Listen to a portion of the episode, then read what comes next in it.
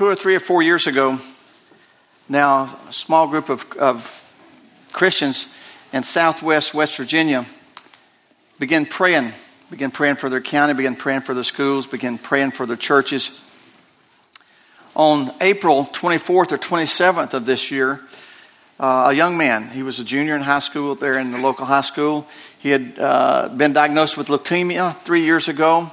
God had healed him from leukemia, and he played football this past season on the football team there at the, at the local high school. And uh, according to his, his words, God had really been speaking to him, stirring him. So on, on that day in April, he could no longer ignore what God was telling him to do. So at lunch hour, he took his Bible, he opened it to the book of Nehemiah in the hallway of the high school, and he preached, according to his words, a very short message on the importance of building walls in our lives to protect us from the enemy. Ten high school, ten of his classmates gave their heart to the Lord there in the hallway. And a revival began because people had prayed. Wherever the kids met, then other kids were giving their hearts to the Lord, and soon it got drew attention of the of the atheists and of those who can't stand that, and they contacted the schools and tried to squelch the revival that was going on. So they they shut it out of the classrooms, and it moved to the football stadium for over where over 1,700 people met and it moves to other venues. And as of mid May, there was recorded over 3,000 people had given their hearts to the Lord in the two counties there, just in southwest West Virginia. Amen. The latest, uh, the latest edition of Decision Mag- Magazine has an article in there about that. You can Google it called Appalachian Awakening. Appalachian Awakening. Awakening. And there's other testimonies other of, of things that God is doing. So uh, that's exciting to me. The truth of our nation's Christian heritage is, is still out there. And, and a diligent search can discover those truths, even though there has been a dedicated attempt to purge them from the public records. Um, it was just this uh, several days ago that I, I, I, just Googled in religious freedom uh, and the founding of the United States. And I thought I'd just see what was on there. And uh, out of that, just just cursory search, uh, just grew a passion and a burning. One of the one of the first things that that uh, that came up was uh, an article, or actually a book review, book called "The Founding Fathers and the Place of Religion in America." And, uh, and I, I, wanted to print off this review, and I printed off so I could look at and highlight. And as I read through it, I just, I just, I thought, is this me, or is this uh, because it was so different than than what I had been, the truths that I had been taught. And um, so I, I, went to the, the, the best source that I knew of. I, I asked Barbie. I said, "Honey, would you take a look? would you take a look at this for me?" And uh, so she got about halfway through it, and pages were just flying like this. And she said, Jerry, she said, and I, I, think I can use her words that she said, since she said, this is the biggest bunch of bull I've ever read in all my life. And she was just, and, and out of that, uh, and, and, I'm telling you that because out of that, uh, grew kind of a, a, a, an anger at, at the revisionist, those who are trying to rewrite the history and the role of, of, of God and the role of Christ in our, in our founding of this country. Uh, I've, I've, I've, mentioned this book before. I'm going to mention it again this morning. But uh, for those of you that love history, excuse me, excuse me. And uh, this is called The Light and the Glory by Peter Marshall Jr. and David Manuel. Um, and uh, I just love it. One, for those of you that are scholarly, it is so well documented back to primary source is that you, you, and you can follow, you can research it so that you're not taking some person's word for it. You're going back to those original documents. Uh, for example, in this book, um, quoting from, did, did you know that Christopher Columbus left one journal in his own handwriting? One journal in his own handwriting. And this is an excerpt from that journal that he wrote. And listen to this says, It was the Lord who put into my mind, I could feel his hand upon me, the fact that it would be possible to sail from here to the Indies. All who heard of my, my project rejected it with laughter, ridiculing me. There's no question that the inspiration was from the Holy Spirit. because he comforted me with rays of marvelous inspiration from the Holy Scriptures. Let me get a put something here. Hang on a second. I'll preach to these dissolve.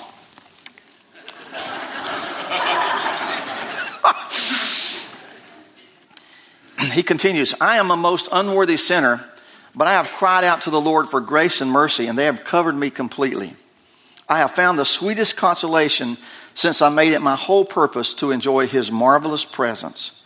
For the execution of the journey to the Indies, I did not make use of intelligence, mathematics, or maps. It is simply the fulfillment of what Isaiah had prophesied. And he continues No one should fear to undertake any task in the name of our Savior if it is just and if the intention is purely for his holy service. And he continues. But there's just things like that that are available. Some of you are familiar with David Barton. We did a couple of, um, of his series here at the church, uh, and are familiar with his website called Wall Builders. Wall Builders.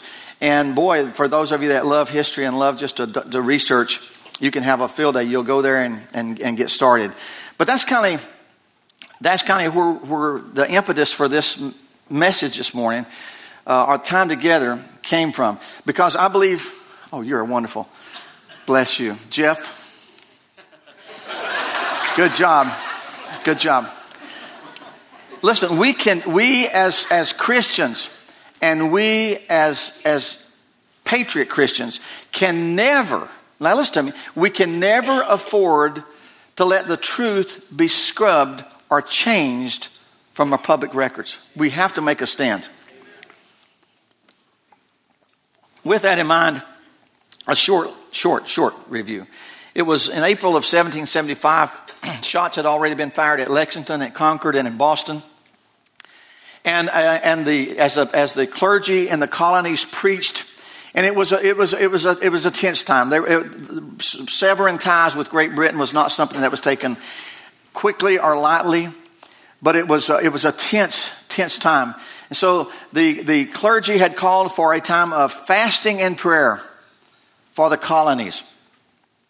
And it was during that time uh, they convened a First Continental Congress. And uh, in, in that year of 1775, uh, speaking to the First Continental Congress was a man by the name of, of uh, Jacob Duché. And he, he, preached this is, he preached this message before the Continental Congress. And it was taken from Psalms 80, verse 1, and then verse 8 through 14. And the title of the message is called The American Vine. Now, I've had this laid on my desk for at least two years, maybe three years. And, and those of you that, that have seen my desk would say, well, that's no big deal. You probably didn't see it in two or three years. but, but, I, but I was always aware that it was there. And, uh, and after I Googled this search uh, several days ago for religious freedoms in our country, I, I almost I, I, came and I reread this sermon and, and it's so powerful and it's so good that there was a part of me, I, I'm praying, Lord, if I can't preach a better message, I'll just read this. Took about 15 minutes to read it through. And I'll read this. But, but I'm not going to do that. I don't think that's what the Lord wants me to do. But in the message, the gist of the message called the American Vine is, is where it says God brought the vine up out of Egypt. And he's referring to Israel. And many of our founding fathers and uh, of the early colonists saw a connection between God choosing Israel as his chosen people and God's call and God's designed destiny upon this country. And so he preaches, he preaches a message, powerful message. And back, back in those days, I'm just telling you, that was before political correctness, correctness had ever been even, even thought of. And they just preached God's word and they preached truth and power for these colonies and for these people here. Excuse me. Well, shortly thereafter, the, the, the, the, move for independence continued to gain momentum.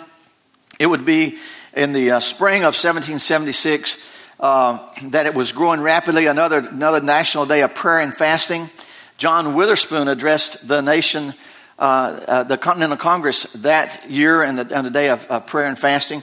And he preached a message called the, the dominion of providence over the passions of men, taken from Psalm 76, verse 10. And, and again, you, you, can, you can pull it out. If you know, if you go, just don't take too long, but you have to search for it. And the truths of this. Well, as that, as that plea uh, and, and the movement grew, it was on June 7th that uh, Richard Henry Lee of Virginia introduced a resolution declaring that the United Colonies are and of a right ought to be free and independent states. So in June, they formed a committee to draft a declaration declaring independence.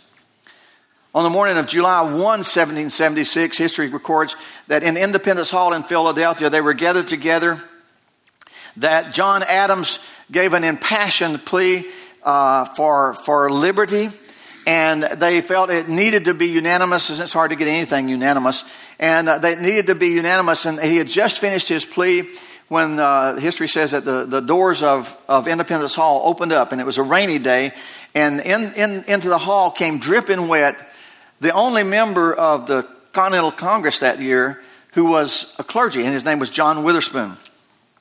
And he strolled into the, to the, to the group stone faced and dripping wet. And as he spoke, he, had, he was the professor, he was the, the, the president of Princeton College.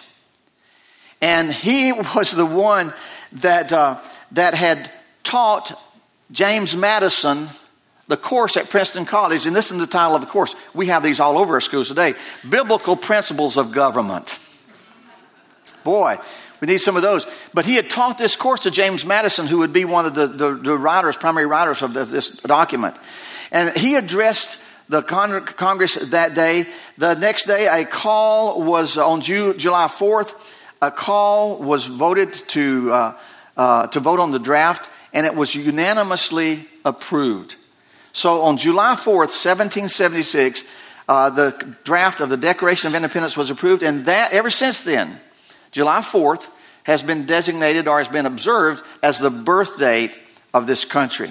Now that was just a that was just a, a little bit there, but if you if again in your cursory search, and if you look at that first article that, that Barbie said was, was mostly uh, bovine, um, you'll see that, that I really got so angry because they were, they, were just, they, were, they were basically saying all these documents are secular and it's just a, it's just a few you know, right wing crazy Christians who try to make something Christian that's not.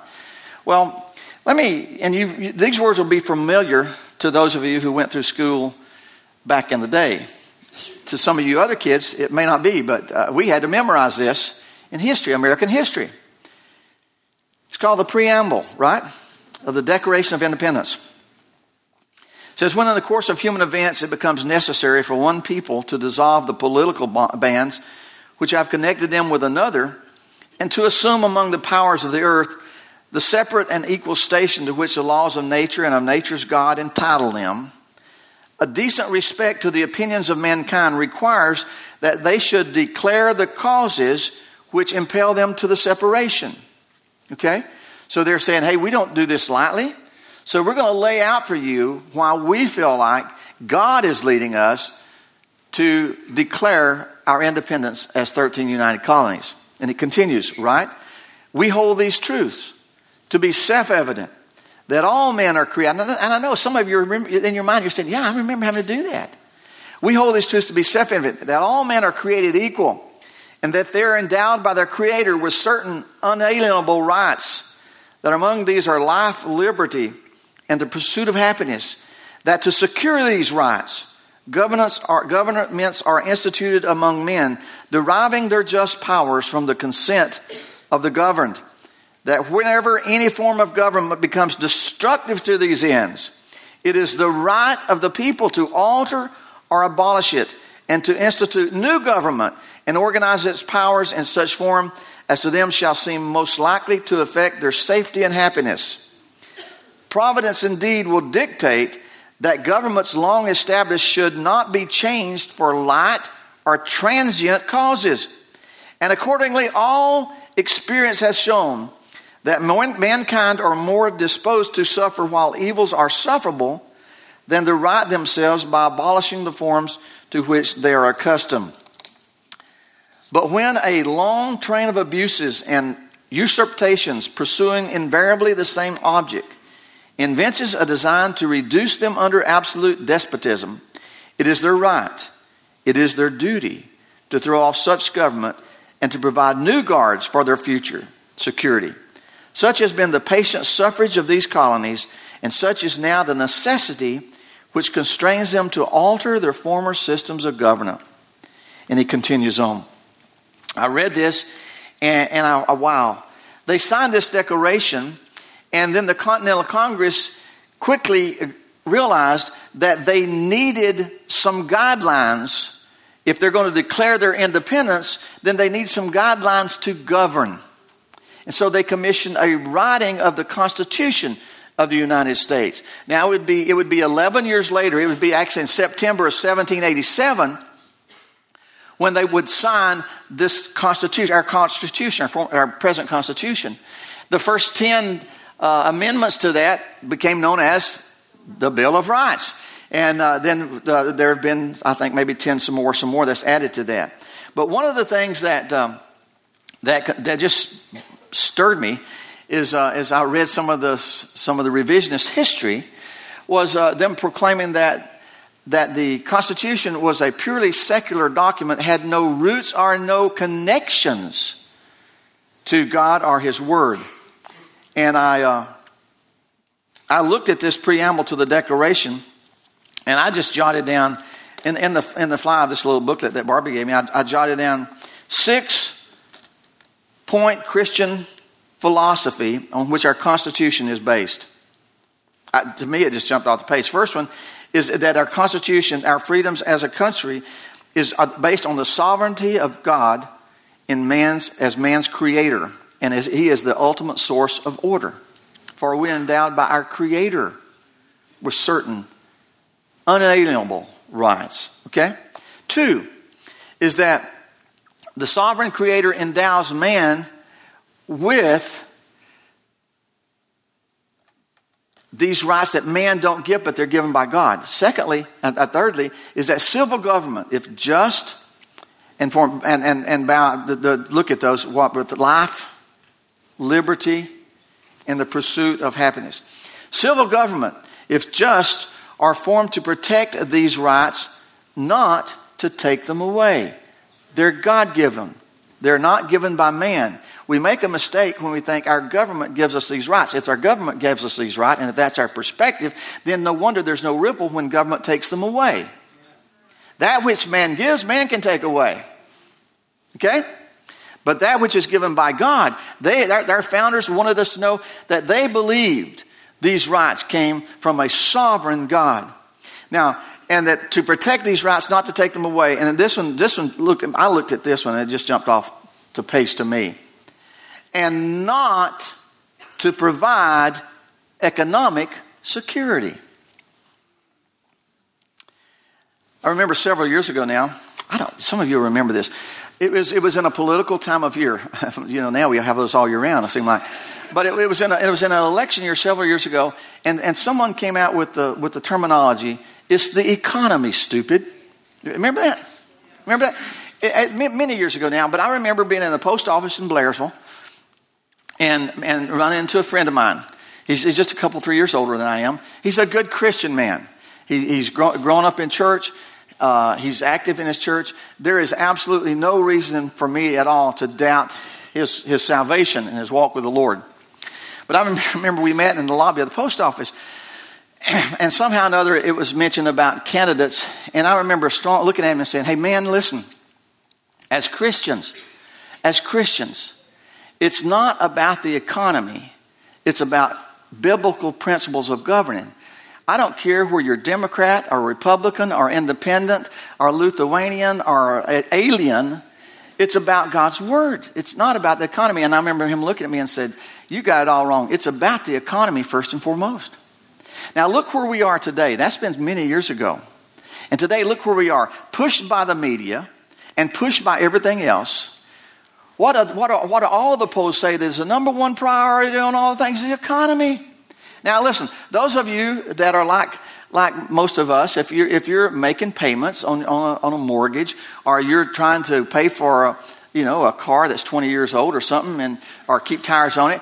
The economy is kind of important. You got to you need some kind of funds coming in to fund the fun. Okay, you need there need some resources. It's not that that's not not important, but I want to tell you, we'll never. I'd rather have God's blessing than to have all the jobs in the world without His blessings. It's not, and, and the, the, the role of our federal government, the role of our, our government was never intended to put a chicken in everybody's pot. It was just make it to make sure that everybody had a chance to grow a chicken if they wanted to. Some of them may, may, may purpose to wring its neck or cut its head off and put it in the pot. Don't mean to be gross, but if you eat chicken from the store, it gets there one way or another. Others of you, others of you may declare you don't like chicken, you're not going to eat chicken, you're going to have a chicken for a pet, and you're just going to put greens in your pot. And that's okay too. Under our, under our form of government, it's designed to create the potential for that. All right, not to provide. Now, I went on. Number four.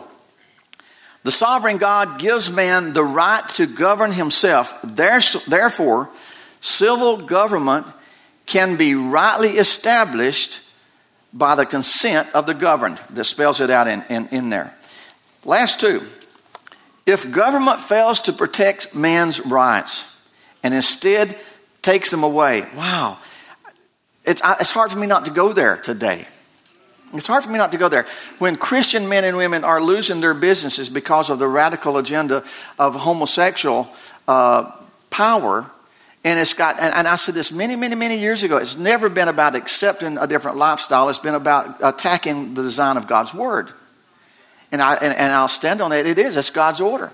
But when Christian men and women are being pressured, and when it seems like that the Justice Department of Justice, which seems to be, and I don't want to be critical, I, I love our country, and I still bleed red, white, and blue, but, I, but I'm not blind to the fact that the king rides a horse naked, they ain't got any clothes on, okay? So I hate to even use the term Department of Justice under the last eight years, but it seems like there have been more effort at pursuing uh, litigation against Christians and against conservatives and against rights that have, have been given to us than they have been pursuing criminals. Now, that, that's just a stump. That's just Jerry. That's, that's not God's word. That's just Jerry, okay? If government fails to protect men's rights and instead takes them away, men may properly alter or abolish such a government. Number six. I know that sounds heresy. I'm praying about it.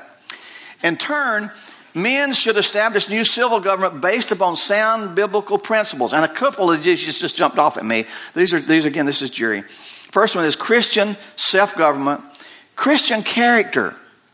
I want to tell you something. Character should count. I am so tired again. Folks, the only reason, the old joke is how can you tell when a politician is lying? Their mouth is moving. But you know what? Right. Now listen to me. The only reason we have gotten to that place in this country, and it seems that we expect in a, in a political time or any time, we expect people to tell us what we want to hear. And we just accept that. And the only reason our politicians have got to that point is because we elected them there because it became okay with us. And again, Christian character is not about a Democrat, a Republican, an Independent, a Baptist, an Episcopalian, a, a, a heathen, or a Pentecostal. It's not about that. It's about honoring God's word, obeying God's word, and living out in truth. And character should matter. If you do business with a man or with a woman, you want them to be a man or woman of the word, right? So let's do not, let's don't excuse, and, and when the world laughs and say, well, we expect all the politicians to lie. No, we don't. And we need to hold them to a higher standard. And we need to hold men and women who proclaim they're men and women of God and stand behind the pulpit and open God's Word to open God's Word and proclaim it with truth and with boldness. Character matters.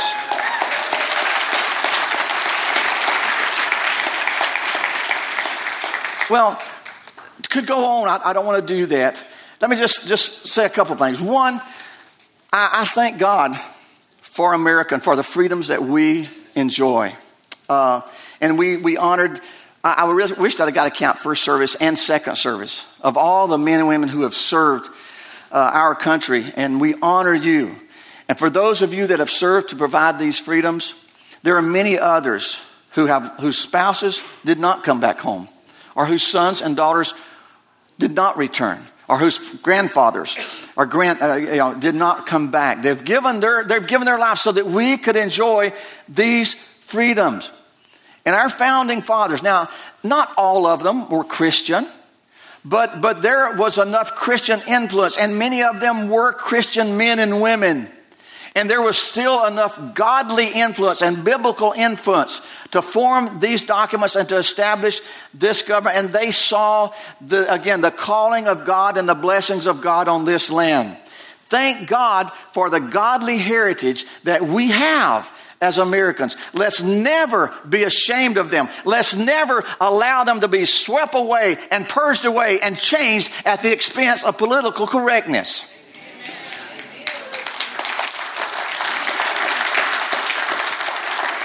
And God forgive us, and God forgive America for the slaughter of innocent children, the unborn.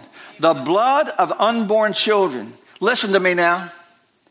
Shame on churches, shame on us, and God forgive us as Christians that allowed biblical, biblical, yeah, but I'm trying to say, uh, the things that are come under biblical authority to become a political item.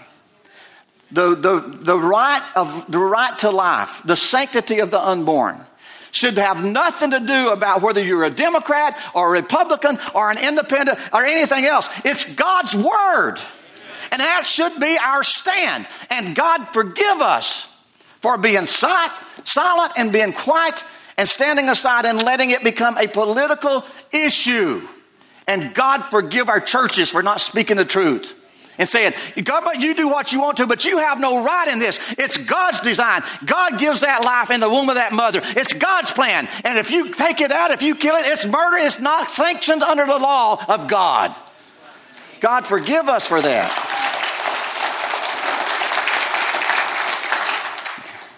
God forgive us for Christians for our apathy. We've been called by God's word to be salt and to be light. We've been called to be the preservative, to be the seasoning in this nation where He's placed us. And if our salt has lost its saltiness, if our lights are getting dim are gone out, we may need to take the globe off and clean it up. You, you know what that? You know what the globe on the on the lamp, right? The oil lamp. That's that thing. Clean that thing up. Clean it out of there so the light can shine. God forgive us as Christians when we are more self centered than Christ centered. When as long as I'm comfortable and my family's comfortable and my kids are comfortable, and then, the rest of it's not no big deal. God forgive us for that. Now, just in a little while, we're gonna we're gonna gather out and we're gonna we're gonna party. I mean, we're gonna party hardy. That these these guys these guys have got it got it down, and we're gonna start it with the baptism. I'm going to meet with you if you're going to be baptized up here. And, and, and I want to invite you all out at 2 o'clock. Baptism is a significant step for a believer, I believe. I believe it's important when that believer says, hey, now I, I want to be baptized. I, I, I, want to, I want to do that. So I invite you at 2 o'clock. Then we're going to eat.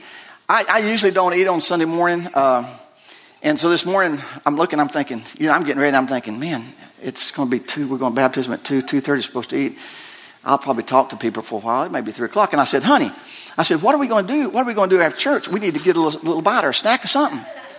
She, Barbie said, she said, Jerry, she said, honey, we're going to eat at 2.30. You're not going to starve to death by 3. Uh, so, so I've got, so I'm, I'm at 9.30 this morning, I knew I wasn't going to get a snack after church. But but she put on some baked beans. She had she got bacon and she's already cooked bacon. It come. You ever have the you ever have the smell of bacon? You know how it smells. Oh my! Yeah. Have you ever had the smell of bacon and you couldn't get any of it?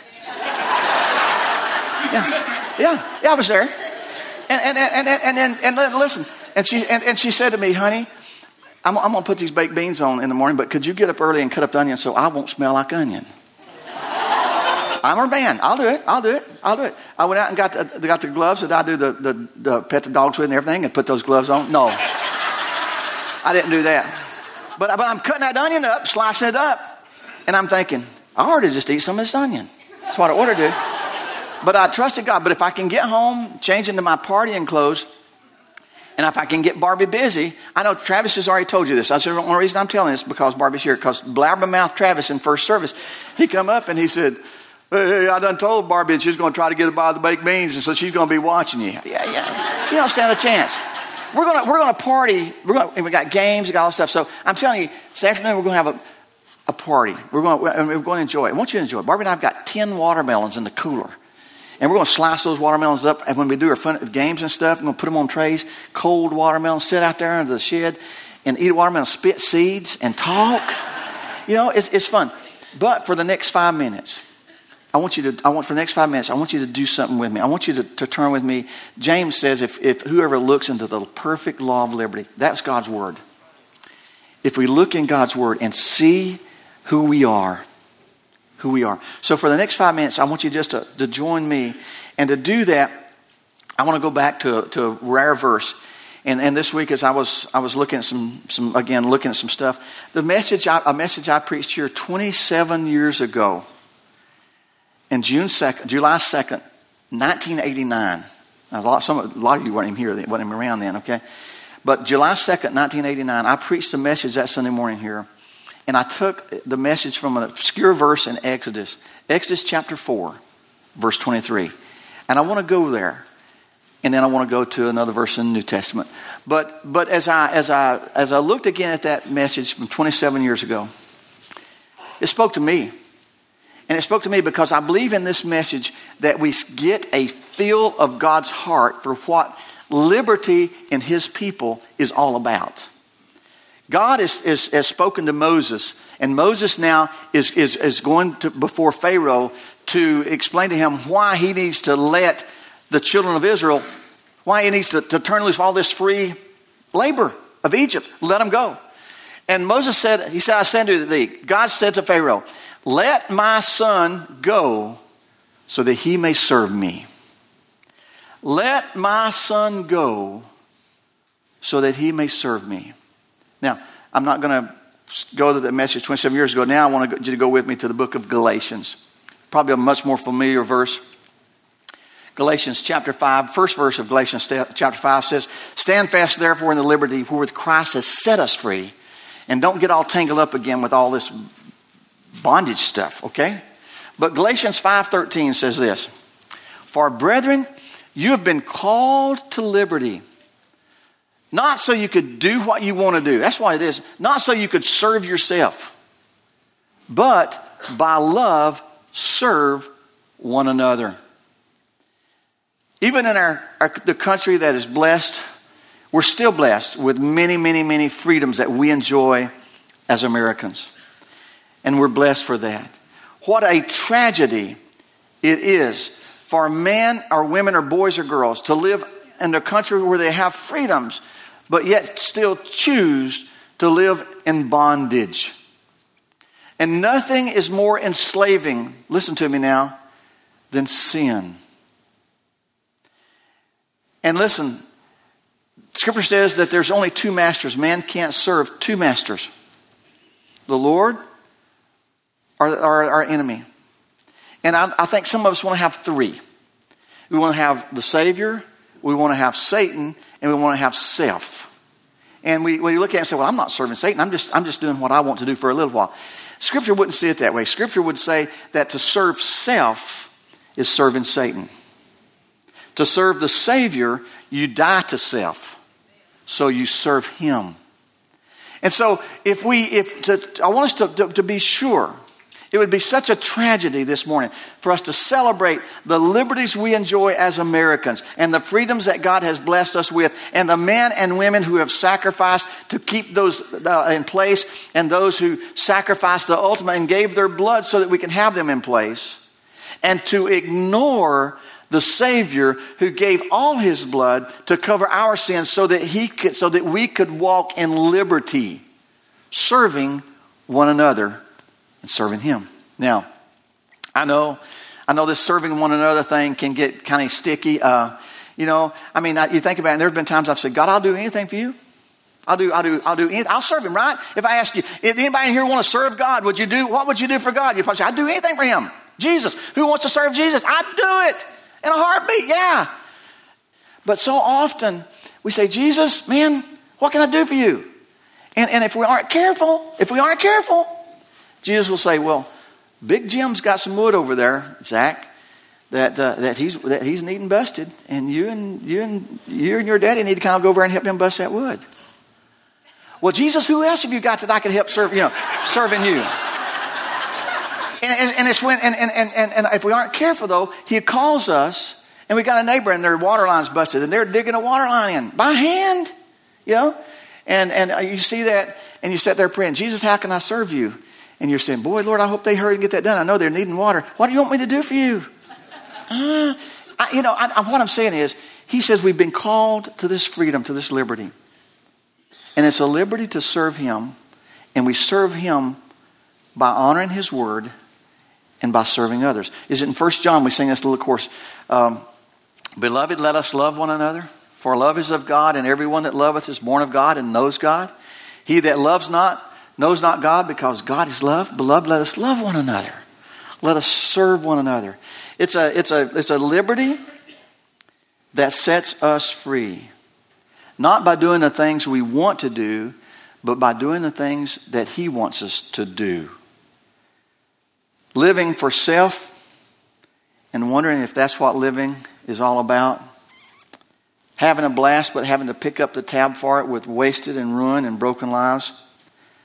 Talked to a person not long ago, and they had been pursuing with gusto, grabbing all the gusto they could in this, in this life. They were, they were living as if they only went round once, and they were, they were grabbing for all the things that the world said they needed. And they looked at me, and they, when they grabbed everything they could get in their hands, and they opened up, and they looked at me, and they said, There's nothing there. Have I, have I, is, is this what I've done with the past years of my life? Is it all gone? Is it for nothing? Wow. Wake up. Wake up. What is the old saying? Only one life will soon be passed. Only what's done for Christ will last. For brethren, we've been called unto liberty, not to do what we want to do, but to serve Him and to serve one another. Jesus died to set us free, and He's calling you to liberty this morning.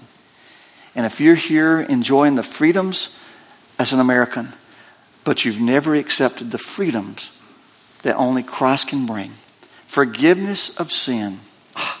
I cannot tell you, only those who have experienced His forgiveness, only those who have experienced His forgiveness understand His peace. When we say, How can I ever have peace? I've done too much, I've said too much, I've hurt too many. And Jesus comes in and says, It's my peace. I've forgiven it all and I've taken care of it all. No wonder he says it's a peace that passes all understanding. Can't figure it. Go figure that. Can't figure it. It's figured on the cross. And it's supernatural. So if you're here and you've never received his forgiveness, I want this to really be a free 4th of July for you. I want you to know him. Let's pray. Father, we love you this morning. Father, and as we just remember and think of the, the, the heritage, the godly heritage that, that we enjoy, that we're going to enjoy in the picnic this afternoon, is that we enjoy as, as Ed prayed this morning, being able to worship here. Father, the fact that you allowed us, many of us, to be born here does not make me better. I'm not better than a person that's born in Bangladesh or a person that's born in, in, in Colombia. I'm not better. A lot of times we're better off because of where we are, but we're no better. But your word says that you died, you gave your life, so that whosoever will, whether they're whether they're from Iran, whether they're from Iraq, whether they're from Sudan, whether they're from Blairsville, or whether they're from Cincinnati, or whether they're from Chicago, or whether they're from Los Angeles, it doesn't matter. What matters is when we find freedom through your Son Jesus Christ. When He applies His blood to our hearts and lives and sets us free, your word says then that we are free indeed to live in the liberty that you've called us to. Now, Father, as we come to a concluding part of celebrating this uh, the service this morning in honor of the birthday that we'll celebrate tomorrow, it's just very possible, maybe even likely, that there's those here this morning that are saying, Well, I'm enjoying the freedoms as a nation, but those freedoms that you talk about freedom from guilt, freedom from the past, freedom from sin. Jerry, you don't know what I've done. Listen, no, and you don't know what I've done, but I know what our Savior has done for both of us. And I want to tell you, there's nothing, listen to me, there's nothing that His blood, put under His blood, there's nothing that Satan can bring against us to keep us from being free and to keep us from enjoying His peace. Will you accept that this morning? If that's you, right where you sit, in your heart, would you just say, God, come into my life? I need your forgiveness. I need a Savior.